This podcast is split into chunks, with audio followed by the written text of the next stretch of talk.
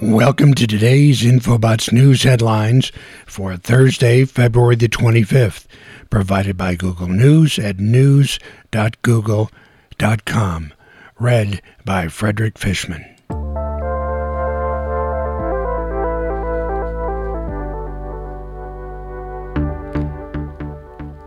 Top headlines.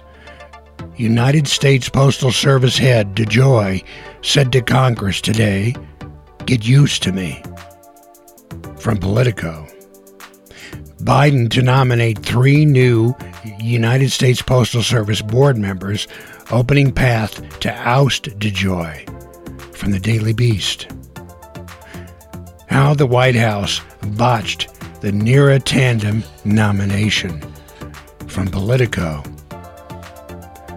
Acting Capitol Police Chief said no specific credible threat before riot. Officers unsure of lethal force authority from USA Today.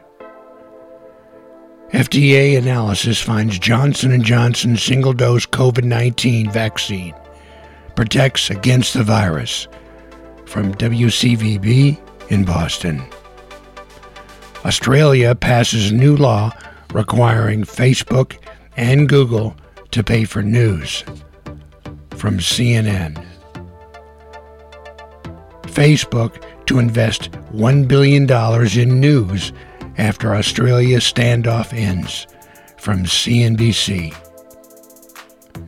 Jeopardy executive producer becomes overnight sensation after COVID forces him to host. From Yahoo Entertainment. Pentagon report reveals disturbing details about white supremacists in the ranks. From CNN. Fry's Electronics permanently closes all stores nationwide.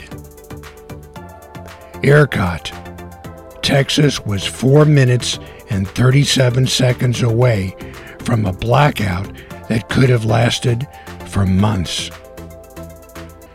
Biden lifts Trump era ban on green cards, which blocked most legal immigration to the U.S. from KTLA in Los Angeles. The U.S. is ready to roll out Johnson & Johnson vaccine without delay, pending FDA clearance, Biden health officials say, from CNBC. And finally, Biden signs executive order to address chip shortage through a review to strengthen supply chains. From CNBC. Those are the Infobots news headlines for Thursday, February the 25th. For full story reads, go to Google News at news.google.com.